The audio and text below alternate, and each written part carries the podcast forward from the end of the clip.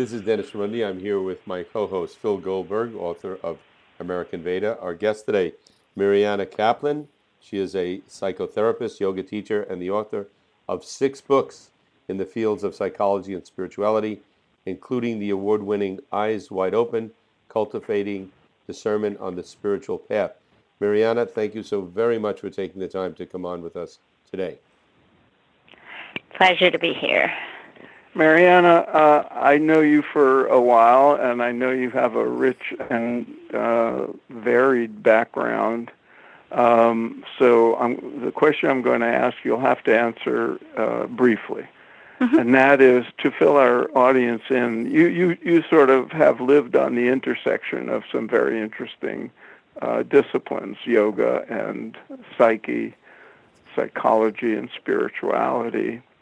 Um, you're an academic, but you also uh, teach um, and lecture and meet, uh, work with people in a non-academic context. Um, how originally did you come to this intersection of, of psychology and um, spirituality? Just to give our readers a little background, our yeah. listeners, I should say. Yeah, I mean, at this point in in midlife, I I feel like I've been raised by by the subjects of psychology and yoga and its broader context of spirituality. Mm-hmm. So I I think I came to it like many people through through suffering, through longing, um, through you know being a child with big existential questions that that nobody in my um, very conservative upbringing was were prepared to meet. And and so I started the spiritual path very young, um, very naive, as most of us are when we start begin the path at any age. And and I think what happened, like I got my master's. I I was in my late teens. I was off in Mexico following shamans and you know getting messed up with all kinds of spiritual, um, you know, fraudulent spiritual teachers and and and from that it it it it said to me from the inside like wow i have to do more psychological inner work. And then i ended up getting my masters in psychology and i would go deep into deep into psychology and then i would hit a certain point and and then my my longing for something that only spirituality could could bring to me would would come on board again. So right when i finished my masters i took a one way ticket to india and stayed there for a year and met this great yogi. And and it was like then I'd meet a certain point of spiritual um, process or development, and then I would see the psychological holes in my process. So that my whole life's been sort of a dance between the two, and and I like I need them both, sort of like like a good mother and father who who raised me and mm-hmm. continue to throughout my life. Mariana, uh, you you warn spiritual aspirants uh, to be use discernment on the path. Uh, it, when you say that, are you re- referring to different teachers that they might encounter, or does it? Uh, are you talking about that and other uh, things as well? Yeah, you know, when I wrote this book um, several years ago called Eyes Wide Open Cultivating Discernment on the Spiritual Path that you mentioned, I spent a long time with my publishers, sounds true, working on whether to include discernment or not in the title because the the the pro for it was that that's actually what the book was about, and the con was that we didn't know if enough people would know what that meant, mm-hmm. and you know it just wasn't being discerning enough to know what discernment meant. Well, it wasn't being talked about enough yet. Yeah, yeah. But then we made the judgment call that by naming it like that, you know, we were helping to put it on the map. And interestingly enough, that was that book came out six, seven years ago, but more people are talking about discernment on the path.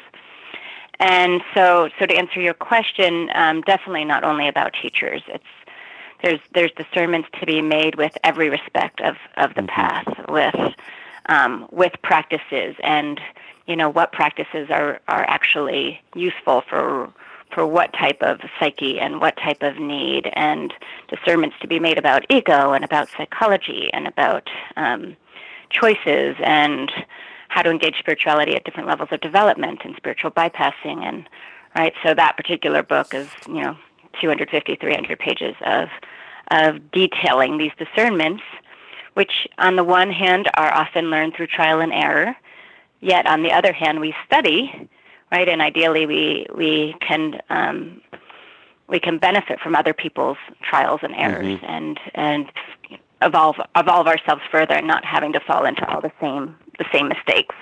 And as Phil mentioned when he was introducing me, I I've been working clinically with people for the same period of time, you know, my whole adult life.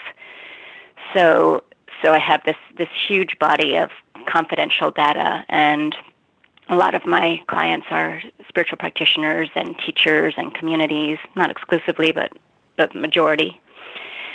So I I have not only my own discernments and mistakes, but the the sweeping patterns mm-hmm. that I can't name specifically, but they come out as you know as principles that other people can draw from. Interesting, um, Mariana. Uh, this is a kind of double-edged question. Um, the need for discernment, you indicated, sort of has um, come to uh, people's awareness over time, which which suggests that the lack of discernment uh, kind of leads people into difficulties. And one of the difficulties uh, that I, uh, or challenges I wanted to ask you about, you named in your sort of listing, which is spiritual bypass. Um, it's it's a term many of us are familiar with a phenomenon many of us have witnessed, whether we know the term or not. But I think it's terribly important. So I'd like you to discuss some of the um, the, the pitfalls of lack of discernment and spiritual bypass in particular.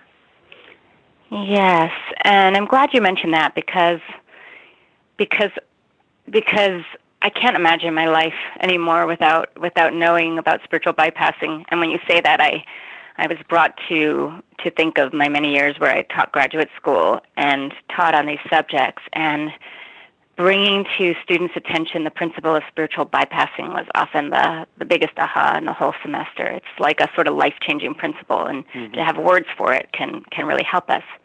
So, spiritual bypassing, which was coined by my dear friend and you know once upon a time mentor John Welwood, the author and spiritual um, Buddhist psychotherapist, who was a student of Chogyam Trungpa, Chogyam Rinpoche, who coined the term spiritual materialism. John took that into the field of psychology and, and was able to articulate for us this principle of spiritual bypassing, which is the use of spiritual principles, practices, ideas, concepts in order to bypass or get around issues of human development, self esteem, shaky sense of self, all the psychological phenomena that that that or, ordinary human beings, which include all of us, w- will and must encounter on the spiritual path. So it's it's basically the use of spirituality to avoid to avoid spirituality, mm-hmm. but or as a defense mechanism. And it's rampant, and it actually occurs on on very overt and then very subtle levels, and I think keeps occurring throughout our spiritual lives, but not as a bad thing just as a as a phenomena of of how on our path to union, you know, this egoic mechanism, which I, I never consider bad, but just a you know part of ourselves, like a limb, how this egoic mechanism uh, continually um, co-ops these these subtler subtler defenses, and at an overt level, it, it can cause it can wreak havoc in people's lives and mm-hmm. in their relationships, and really be a a, a major detour on our paths. And then on subtler levels, it's it's I think an ongoing part and parcel of our work to to to to be constantly checking whether whether our intended deepening of our spiritual path is is bringing us into deeper union, right? Not only with some abstract or with or with spiritual phenomena, but with mm-hmm. With with others in our life and our environment. And we're talking post-election week, right? Is is is, is our spirituality bringing us yeah, closer and making us more more effective, right? More more united with everything around us. Can I follow up then? Yeah, go ahead. Just, uh, Mariana, could you could you give us a really uh, a good example right. of a typical um, uh, way that spiritual bypassing manifests? Yes. So often when we engage in the spiritual path, initially, whether we're younger or a little bit older, um, and we get we get very big ahas about about things. We might get insights into non-dual experience, or we might be broken open into devotion, or just discover deeper meaning. It often brings with it this very subtle sense, or not so subtle, that that we know just a little bit more than other people, or we're just like a little bit more in tune, and right, uh, just a little bit better than other people because because we're a little bit more awake and a little bit more right or a lot. And and then it will often express itself in in separation. Um, many years ago i don't know if you remember this phil but i had written a satire on basically on spiritual bypassing that was called zen boyfriends and it was mm. a young woman dating spiritual guys of different traditions in in california and it was turned into a musical and and it was a, a play based on based on real life, no doubt. based on my real life and many people's real lives, uh, which is why it had so much resonance. It traveled around the world, and I was like, wow, there's spiritual um, Zen boyfriends in Japan and Italy, and and and in, it was playful, but it was a real thing that happens. Like, especially, let's use the example of a non-dual tradition, right? And somebody has this awakening, and then they're in an argument with their partner, and and they're getting mad and it's like the partner says who's the you that's getting mad? Right? And the other partner says i'm the me that's getting mad you know what are you talking about? And and then the partner says well you know who is this you? Go deeper. And then the other partner proceeds to get you know angrier because because spirituality is being used as a defense. And and the the variations on it are endless. And in Eyes Wide Open, I did a, a chapter on spiritually transmitted diseases, STDs, and right. and I made an initial list. But over the years, people are writing, you know, saying, "How about this one? How about this one? How about this one?" And and for me, always like from my first real real spiritual book in in the field, which was many years before it was called Halfway Up the Mountain: The Error of Premature Claims to Enlightenment I've always felt like uncovering these obstacles is a very positive, positive, forward moving process. So even though the news may be daunting at first, it's like peeling peeling away layers of obscuration that, that lead to greater clarification. So it's like an inverted an inverted journey toward awakening rather than you know straight linear up. It's like mm-hmm. peeling peeling down to get to something real. Mm-hmm. Mar- Mariana, I wanted to mention uh, to our listeners, you mentioned it's election week, uh, or actually it's the week, week after the presidential election 2016. So people uh, have a frame of reference where we're at right now, and may- maybe not a time of, of, much unity. But I, I wanted to ask you if you're uh, somebody sees you in your capacity as a psychotherapist, and, and they ask you directly, you know, I have no spiritual practice, I have no spiritual exercise uh, that I am involved in, and I think, you know, this would be good for me. What What do you recommend to them? Um. Well, it's a good question.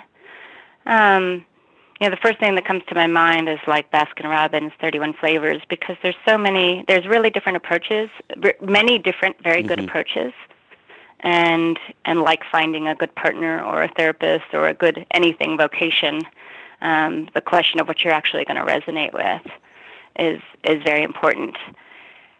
And um, a a baseline of of a baseline meditation contemplation practice is is always a good beginning because it strings through really all the great religions some kind of meditative practice. Mm-hmm.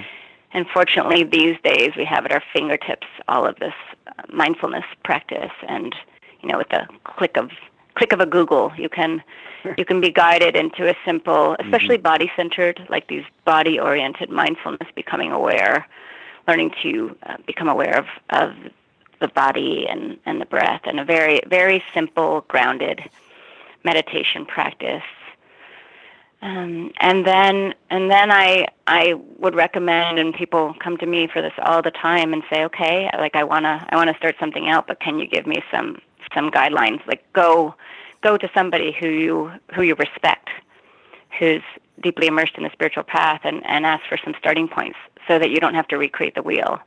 Mm-hmm. And be like I was at 19 in Ann Arbor, Michigan, you know, going to every New Age, whatever was available to try to see what was what, right? We don't need to recreate the wheel. You can go to somebody who who you respect and say like, hey, you know, if I was going to try a Buddhist thing, what would you recommend? And if I was going to try a yogic thing, what would you recommend? And you know, and what would you avoid? And if I was going to try, you know, is there something else? You know me, you know, like what do you think might might really resonate with me? And take you know take the counsel of of right those who you feel are not perfectly congruent, but more or less walking their talk mm-hmm. in life on the path. Makes sense. Mariana, when I, I first uh, became aware of you and your work, um, I was writing American Veda, and I came across your one of your early books, Do You Need a Guru? Um, and that the issue of gurus and disciples was, was a very important one um, at that time, and a lot of people were very anti-guru, and I found your approach uh, very well balanced, and so I um, contacted you and so forth. And um, that was some time ago, and I'm wondering um, how, um, if at all, your um, your your take on gurus, students, and and teachers, uh, if it has changed at all, and um, if there is, if you've observed in the in the spiritual world any uh, evolution in, in that regard? Yeah, it's a really, really good question. So the book you're referring to, Phil, was was the book that was my doctoral research. My dissertation turned into a book, and then Sounds True a decade later asked me if I would do a fully updated version. So I redid the book, and it came out under the title of the Guru Question: The Perils and Rewards of Choosing a Spiritual Teacher. And when I teach or have these conversations and, and the door is opened to the guru question, you know, I immediately get this image of this big can of worms yeah. when we were kids and you that little uh-huh. sluggy, sticky, slimy mm-hmm. stuff with worms in the little garbage can. yeah. like, oh, you know we're being brief with these questions because it's it's it is I I can open that can of worms and I know what those different worms look like and but it's it's a full can of worms, very charged issue for people. And and I both had a guru for 14 years until his death, Lee Lozowick, and have known, um, you know, known many more and through through clients and crises that I've intervened with, you know, known countless more. And my views have, have changed immensely over the years. When I wrote Do You Need a Guru and later the Guru question, I was and I was inverting the question instead of like what's the you know, what's the problem with with gurus? It's like how do we become the right kind of spiritual student so that we would mm. increase the likelihood of a discerning spiritual student so that we would both increase the likelihood of finding a good and healthy guru or spiritual teacher if that's what we want and and how and be prepared to make good use of that relationship. Um, decades passing and it, it, may just be because I, I am really this garbage compost receptacle for, for so much fallout on the spiritual path. I deal with it every week of my life pretty much what I've come to see, and, and it's very interesting having put so many years into into the issue, and I feel always free to you know change my mind and grow and develop. I want to be, I want to do that, but but it seems that it's it's largely just not working in Western culture in the majority of cases. Mm-hmm. Any kind of traditional guru relationship, the not only the guru's psychology, but but the disciples are are the individual psychologies are are just so. Um, um, there's so much. It's it's an Eastern model, and and there's so much psychological, so many psychological dynamics, and so much psychological complexity involved in that relationship working cleanly, that it's really not enough for a, a guru to to have cleaned that up, which you know many haven't. Many many gurus dismiss psychology or value it, but don't get really into it because it's right. It's not as deep and bright and and um, ecstatic, or you name your spiritual word of choice, as a lot of the spiritual traditions. And yet, without its inclusion, not only for the teacher but for the students, the the likelihood of it happening effectively, uh, in especially in any kind of group setting, mm-hmm. is is just not proving itself. In my you know, in my opinion, I don't know what you're seeing, Phil, but um, it's just not proving itself to to be that effective. But I can't, I won't say anything about the spiritual path without acknowledging that there's many, many valid exceptions to it. Yeah, Wait, and, if and, And, and I'm certainly you- not speaking to to the guru in the East because I really feel like that's a, a whole different Yeah. uh, psychology and dynamic. Well, uh, if I could follow up, uh, one of the interesting things about you and your study of the guru uh, devotee relationship is you had a fruitful relationship with the guru. And I'm sure you run into many people who who have. So um, at the same time, there are hazards, and uh, maybe you could help our uh, listeners uh, sort some of those, you know, to know what to look for. I mean, a lot of the hazard is that there's not there's not so many great teachers around. Mm. I mean, I live in the San Francisco Bay Area, and I can't tell you how many times people over the years have approached me and said, you know, I really am looking for a guru or a good spiritual teacher, but I don't want to cross a bridge. hmm You know, who can you recommend in Berkeley or Marin? And you know, I think like I don't say, but I think like, wow, I travel to all corners of the earth. You know, if you have a parent, if you're a parent, family, it's not necessarily going to be available. But I travel to all corners of the earth. We can't we can't talk about bridge traffic or you know uh-huh. those kind of limitations because because to find a really good teacher, it's not that we have to. I spent load, I spent years with my teacher, but but that's also not possible. But the the the integrous, fairly integrated. I'm not even talking about enlightened, you know, but but enlightened in some respects and not too unenlightened in other respects. Gurus without scandal, and who have their you know their issues in line in terms of Mhm. uh, the scandals where there's sex, money, and power in that order, or sex, sex 90%, and then money and power tied for the other 10%. Um, there's some, but but you know when I get asked these recommendations, I'm often a little bit stumped. Right. And But- then the ones who I want to recommend have you know a thousand or two thousand students, and they're never going to get direct contact with them because those people have so many students because the other gurus are not. Um, able to really sustain their integrity over time. Right. And you know, I'm I'm again open to the exceptions on that, but it's it's a tricky one. And but what can we replace that with? It's not just killing killing the whole issue, but but the thing that I think we can replace it with, which has its own pitfalls, is is both learning how to realistically determine what we want, need, and, and can realistically get from a given spiritual teacher, and and what what is not plausible. hmm Yeah, what what I'm hearing Right? from Like you. many. Go ahead. Yeah, what I'm hearing from you, Mariana, is uh, look, look, if you can get a, a good guru, there's nothing better. It's fabulous. But if you can't, uh, you know, uh, you can still progress on the spiritual path, and you, you don't absolutely need a guru. And, and uh, you know, if you do seek a guru, lower your expectations because they might not be able to deliver everything. And, and just a follow up to that. Um, in- in- in- but yeah, not quite. Not quite that. I don't know. When you frame it back, I I think well. Isn't I can't imagine my life without having having and continuing to benefit strongly from various spiritual teachers. Hmm But that's different. So there, having you're a guru. distinguishing between uh, spiritual teachers and the classic Guru. sort of Eastern model of guru disciple Yeah. surrender. Yeah. Yeah, and and right, I I will seek out a teacher because I need further instruction in meditation, and I, or I need further instruction in yoga, or I don't understand pranayama, or I, you know, have a longing to go where the Tibetans went with visualization, and so forth.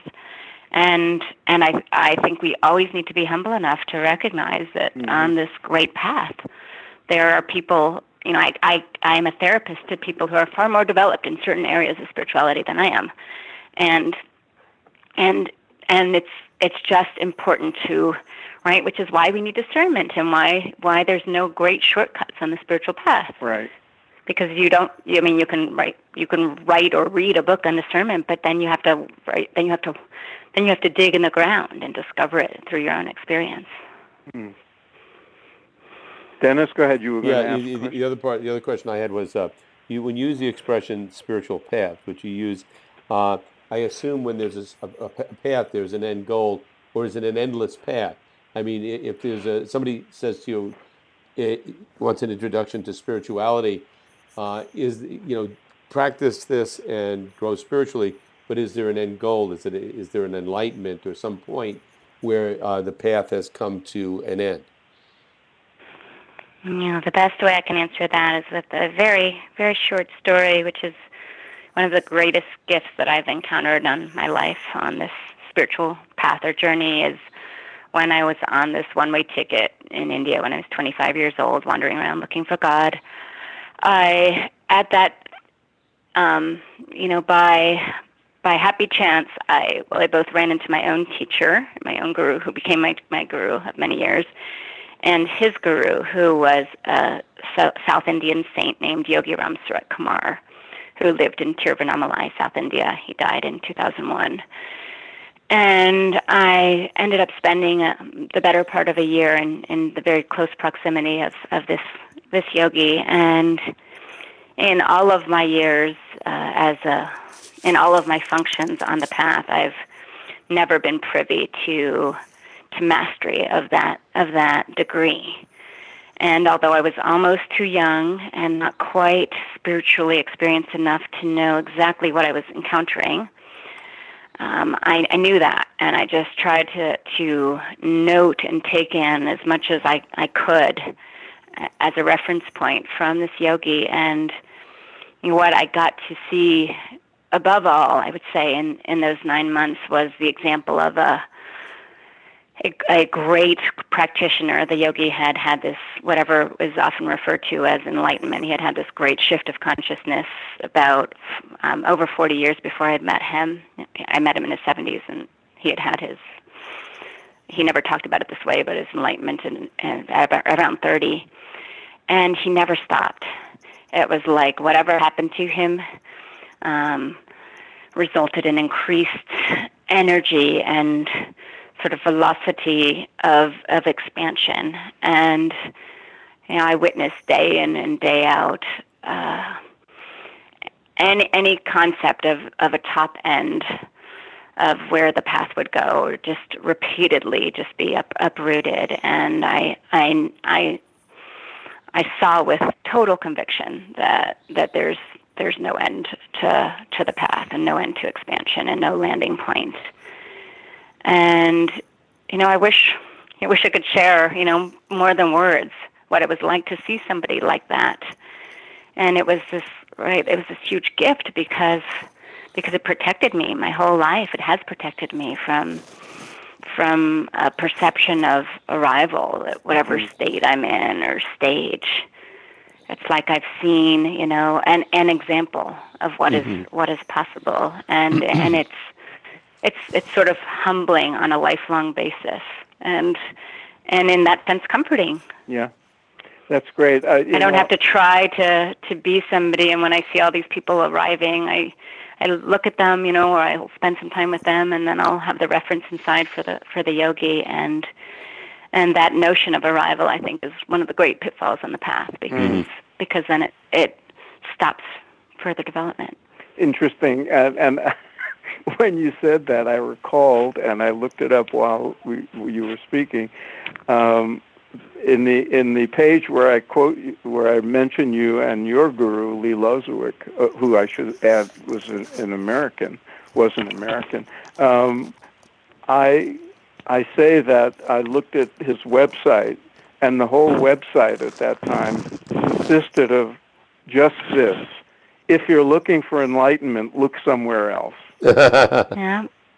That was Lee. Couldn't be bothered with enlightenment.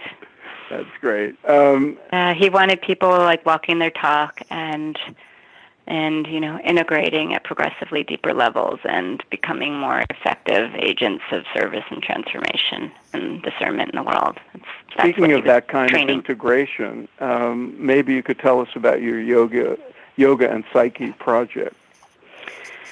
Yes, that was the last 10 years of my life.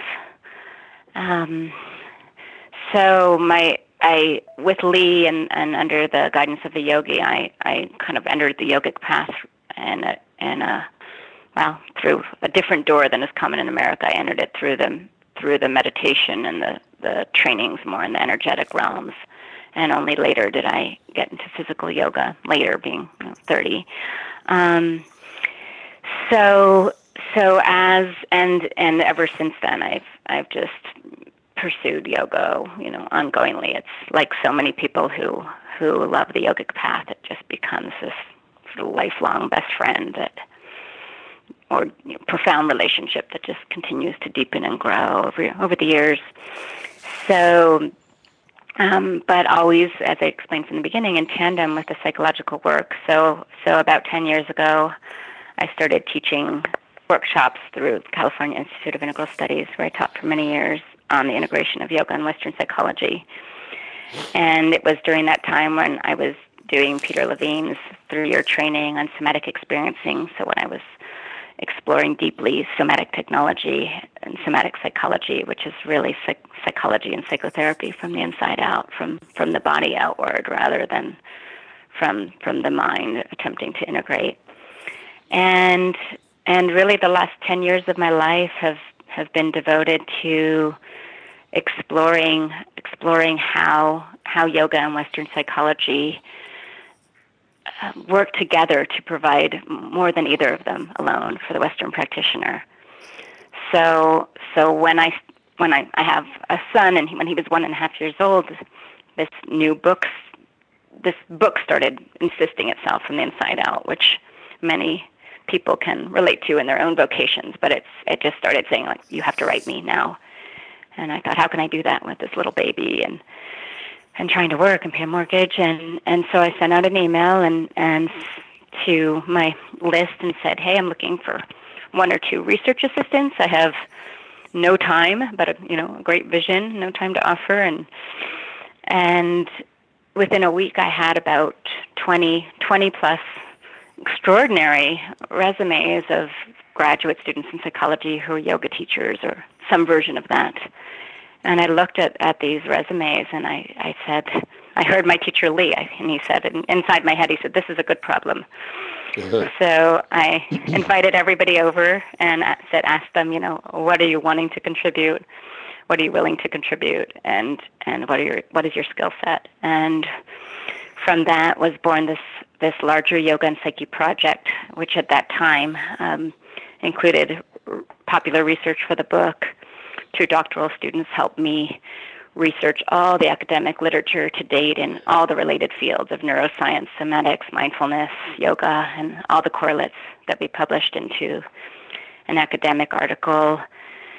From there, I did an online dialogue series with some of the great people in the field who I, you know, I wanted to know what other people were doing.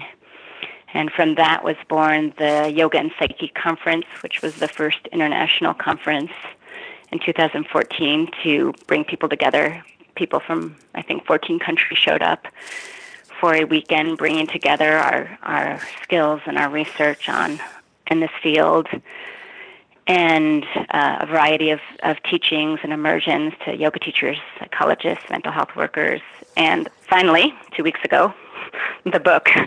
All those things kind of got got not in the way, but but because I had all of this wonderful support, I felt like I wanted to to make use of it. And then finally, finally, the book, which which fortunately had that those several years of of all the other all the other research coming into it. And basically, uh, the premise of the book is an invitation to the world, to to those people who who are interested or who love who love these subjects to begin to to come together and you know draw on I'm offering an integration of all the information that, that I've learned to date, but really as a starting point to because these fields are integrating on their own anyway.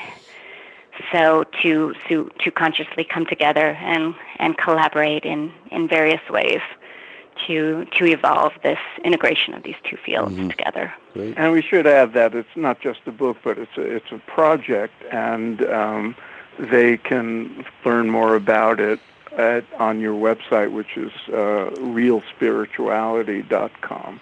Realspirituality. Yeah, it's a project, and it's not a fixed project. It's a, it's a living, right? It's a living it's a living project that that is completely influenced by by all the the wisdom and passion that comes to the table.